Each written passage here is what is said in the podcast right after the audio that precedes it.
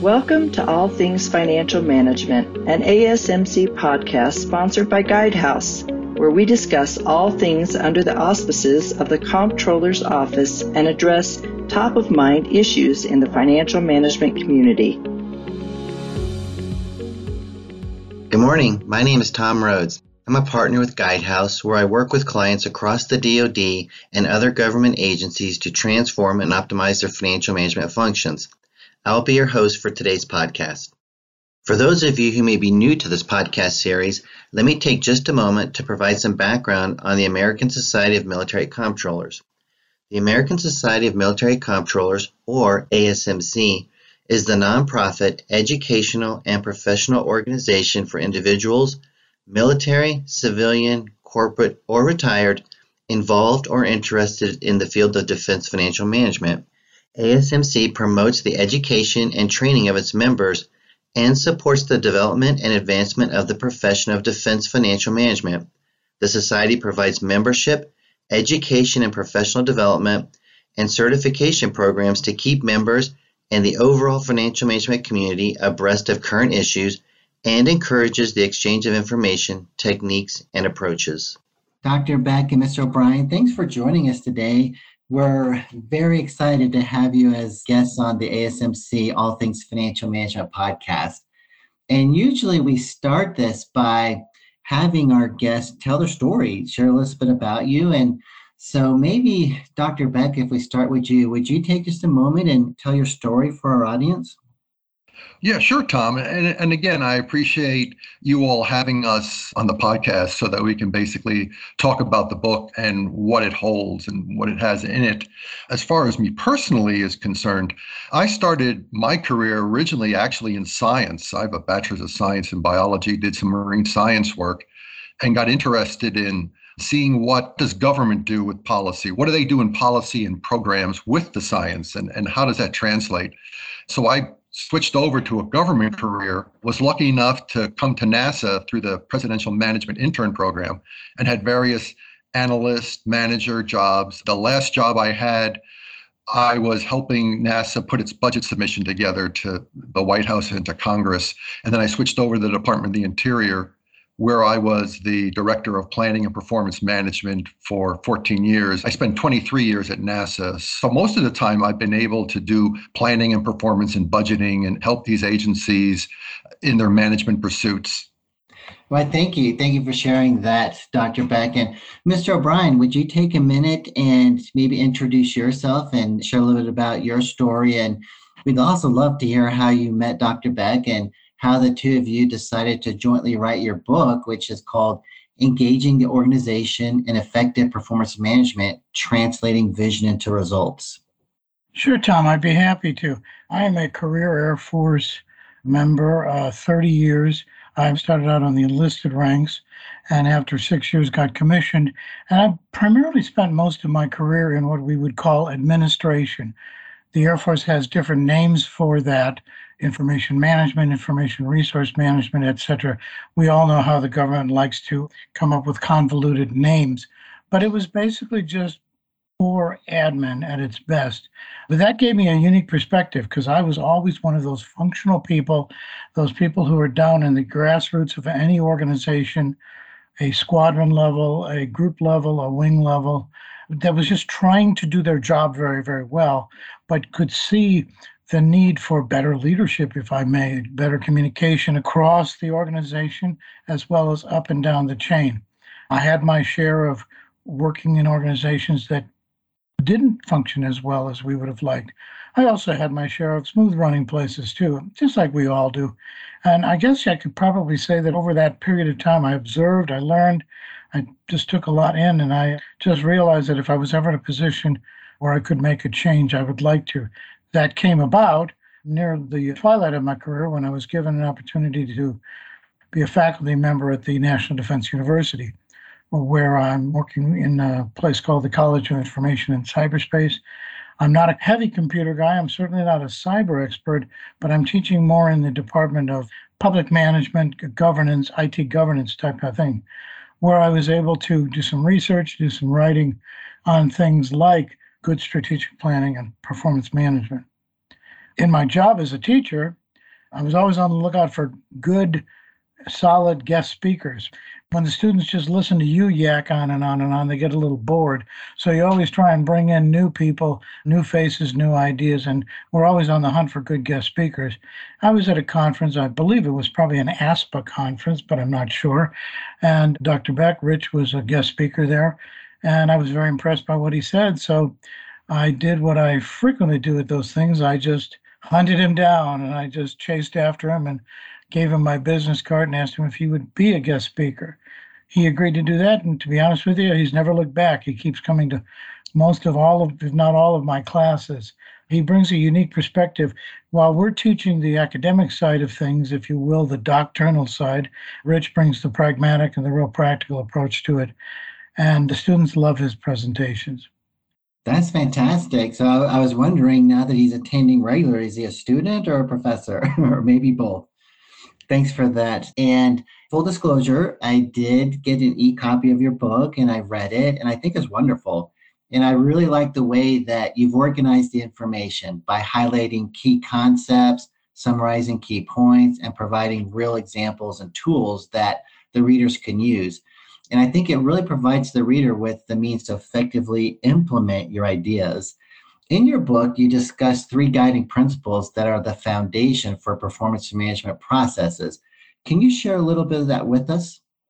Sure. You know, the three principles, the first one was born out of my PhD research. I was looking to find what are the key elements that help increase or improve collaboration, what helps technical experts work with each other and be innovative. And one of the things I found was that John and I refer to it as facilitating involvement.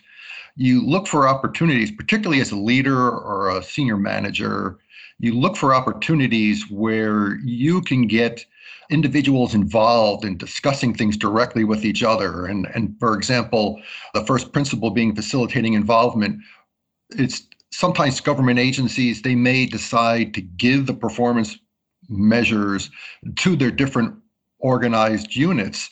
And rather than the leadership or the upper part of the organization giving those performance measures to the different organizations who are actually being measured, well, why not ask them what performance measures they think are useful and have them provide them back to leadership? And this way you're starting to create this involvement where they're a part of the answer, not just basically being driven by it. The second principle is exercising active rather than passive management. And I think when we see all the requirements that we have, and we know GPRA, the Government Performance and Results Act, is loaded with them. When you're doing those requirements, the question becomes, well, after I do this report or I collect this information, well, what decisions does it affect? And if you're exercising active rather than passive management, what you're doing is you're asking, well, what is the information, or which information, which measure, shall we say, actually lead to a particular decision or can create an action that moves the organization forward? So that's the second principle. Third principle is realizing where less can be more. And this is something that we capture with a key concept where we say, you should apply the level of detail that corresponds to the level of management. So if you're talking to the leaders of the organization, their perspective is across all the programs and the projects. They're looking to see how all the elements in the organization fit together in achieving the goals that they would like the agency, or when I was at the Department of the Interior, the department, what they're trying to achieve. So sometimes they don't necessarily need to go through all the details. If you can find the right key pieces of information that gives them a perspective on how things are going across the board, you can spend maybe less time with them, there's less specific details, you're giving them the information that's most relevant to their position. So sometimes realizing where less can be more, that's our third principle. And that helps you make the information that you have useful to the decision makers. So those are our three guiding principles that we discuss throughout the book, and we show how it relates to the various tools like you mentioned. I really like the way in your key concept with principle number one, how this facilitation or involvement across organizations is one of the most effective motivators for members of the workforce. And I think all members of the workforce have a desire to contribute and what a way to have them do that and to support the performance management framework that they're trying to establish. You know, our audience is primarily financial managers within the Department of Defense. Do you have any specific insights or guidance for financial managers within DoD? I really do. One of the things that I learned over the 15 years I've been teaching this is the critical difference between the two types of questions that I like to refer, the what questions and the how questions. And what I simply mean by that is when students are faced with a problem, they frequently want to jump ahead to the solution, especially active duty military. We're trained to jump at that solution and solve that problem immediately and report back to our senior leadership. And they're frequently jumping to what we would call the how you would achieve something, how you would approach that, without really understanding what it is you're trying to achieve, the what questions. Now, Rich can further expand upon this, but what we're basically talking about as we go into the book is know the difference between broader strategic goals and strategic objectives and strategic initiatives. Don't tell me that you want to create a training program for 150 of your young airmen and get them trained in XYZ. I don't need to know that specifically. I want to ask you, why are you doing that? What is it that that's going to bring? That's the difference. Take that step back. I constantly have to mitigate questions with my students, correct them by jumping too far ahead. So the advice I would certainly give to any government worker, particularly in the area of the budgeting and the financial managers, is as you're reading reports, understand the difference between a what question and a how question. The other thing I like to add, Tom, the financial community has a significant responsibility to ensure the financial accountability of an organization. And that's a huge task. And there's much activities that are involved with financial statements and verifying financial statements and making sure that their transactions are financially responsible and such. But along with that, too, the financial community, they also have information, and hopefully they don't think I'm doing this too simplistically, but they have the information on what the money has been spent, what money has been spent, what it's been spent on. And that becomes an important information piece for making decisions as you go forward. As you'll see in the book, or you saw in the book, John and I talk about using trends of performance and funding and putting them, relating them to each other. And when you start to relate trends in performance and funding, it starts to give a perspective that budgeteers can use to see what's been working, what's been effective, how much have you been spending.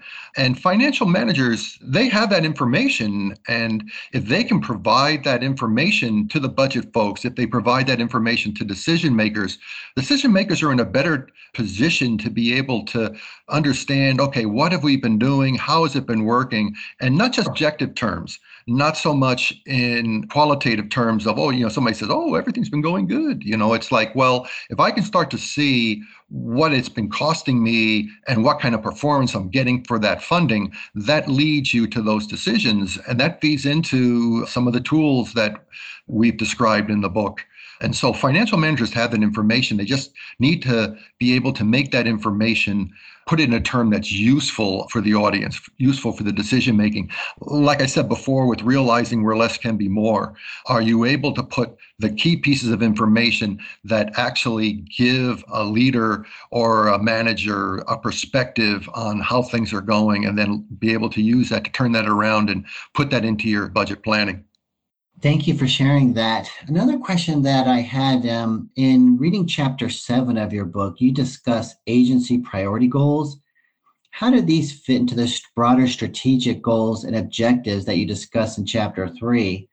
And are they tracked and reported separately in their performance report, or are they a subset of the strategic goals and objectives? I guess, Tom, you could kind of consider them sort of a subset. I mean, they are goals that are included in the agency strategic plan. It is something that the organization is looking forward to doing. Agency priority goals help put an extra emphasis on certain goals. And those goals usually are those that a new administration may be coming in, and they want a new initiative, and they want to make sure that the organization is focused on it. There may be an area that requires a corrective action.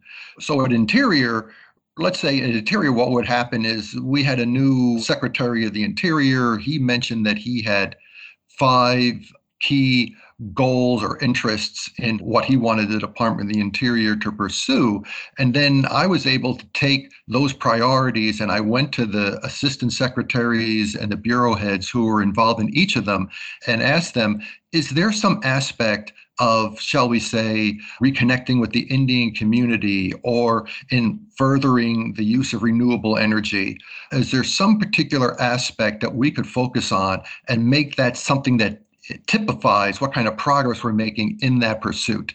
And then those agency priority goals, they started to receive the attention of the deputy secretary and an assistant secretary and a bureau head and the individual who was most responsible for making that program happen. And then those would be tracked on a quarterly basis in a meeting where we would get the players together. The deputy secretaries who I got a chance to work with on this, they rolled up their sleeves and they said, well, this is great. This is giving me visibility into what's going on in the organization without burdening me with a lot of extra detail. And I can get a sense of what's happening. And then it brought the technical experts and the leadership together to discuss how things are going. They had these key indicators that would help them understand that. And then they could say, well, what's the probability that you'll think you'll be successful?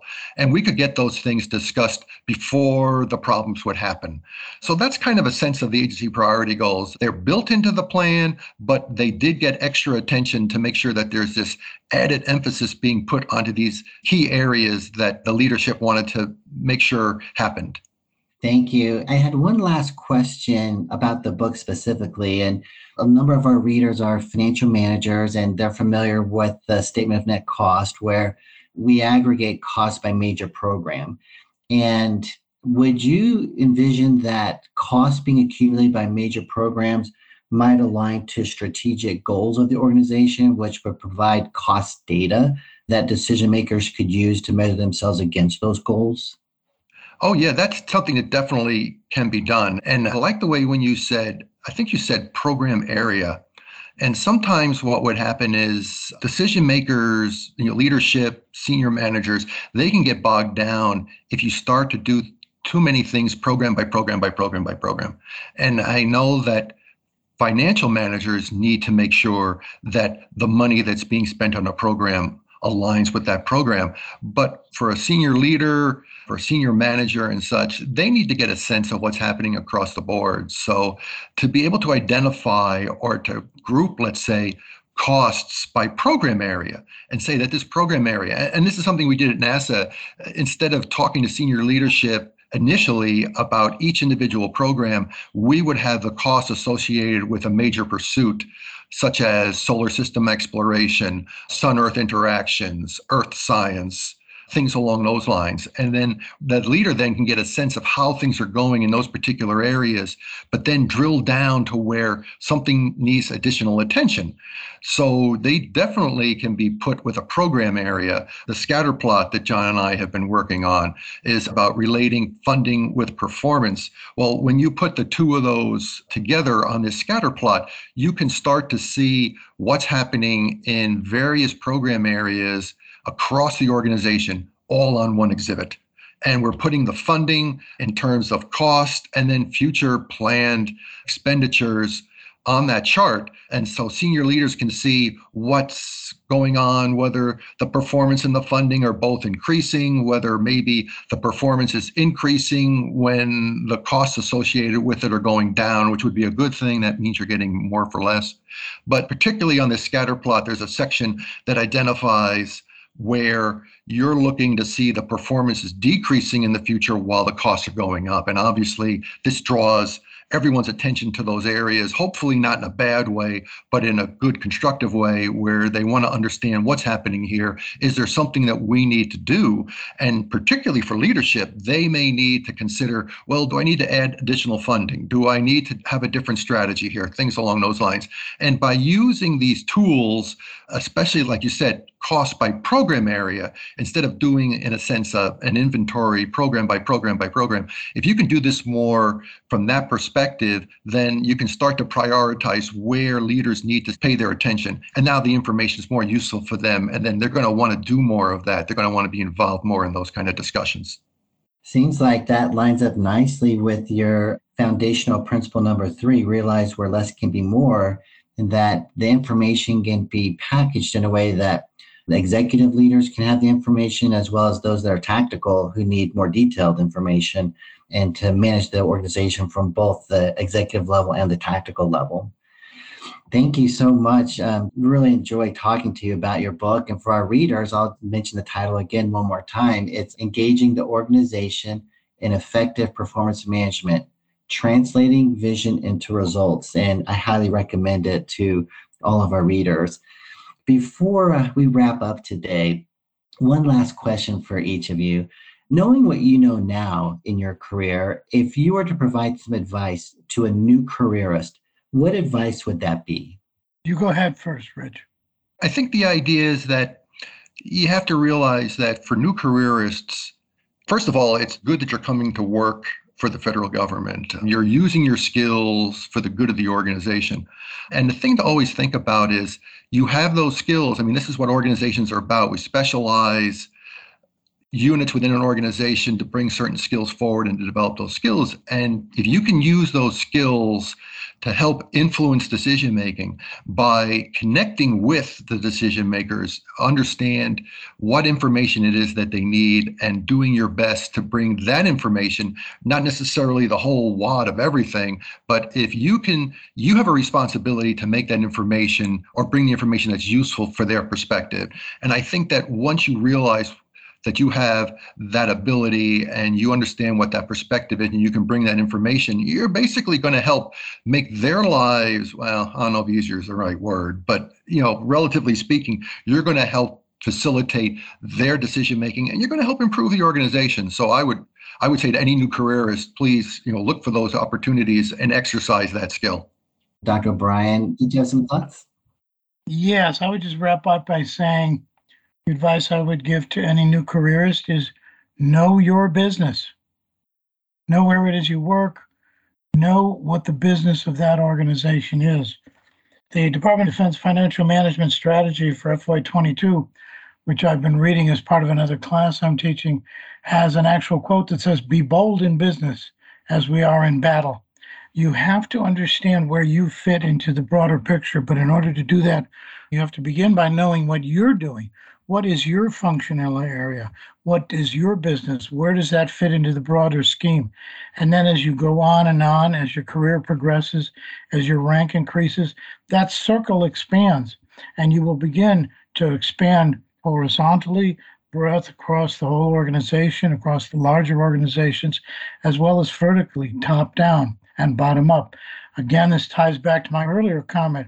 As you do that, never lose sight of the business, but make sure you understand the difference between those broad goals, those how questions, those what questions, and the specific actions that the business areas do, those initiatives. You've got to be able to tie that all together. You've got to be able to link that together. The folks that I have experienced who have run into problems with planning. They just don't seem to get things off the ground. People are confused. The organization is not tracking very well. Are people who seem to have lost that. So never lose sight of your core business. Never lose sight of where it fits into the entire organization. Thank you. Thank you, Mr. Bryan and Dr. Beck. It's clear in having met you and having had this chance to talk to you on this podcast that you have a great working relationship. And I think that translates very nicely into your book. And I want to thank you for your time. I know you're super busy and appreciate you on taking time for the ASMC All Things Financial Management podcast today. Thank you. Thanks again for having us, Tom. You bet. Thank you for tuning in to All Things Financial Management, an ASMC podcast series sponsored by GuideHouse. You can find all our episodes on ASMC's Engage platform and at our website, guidehouse.com, All Things Financial Management.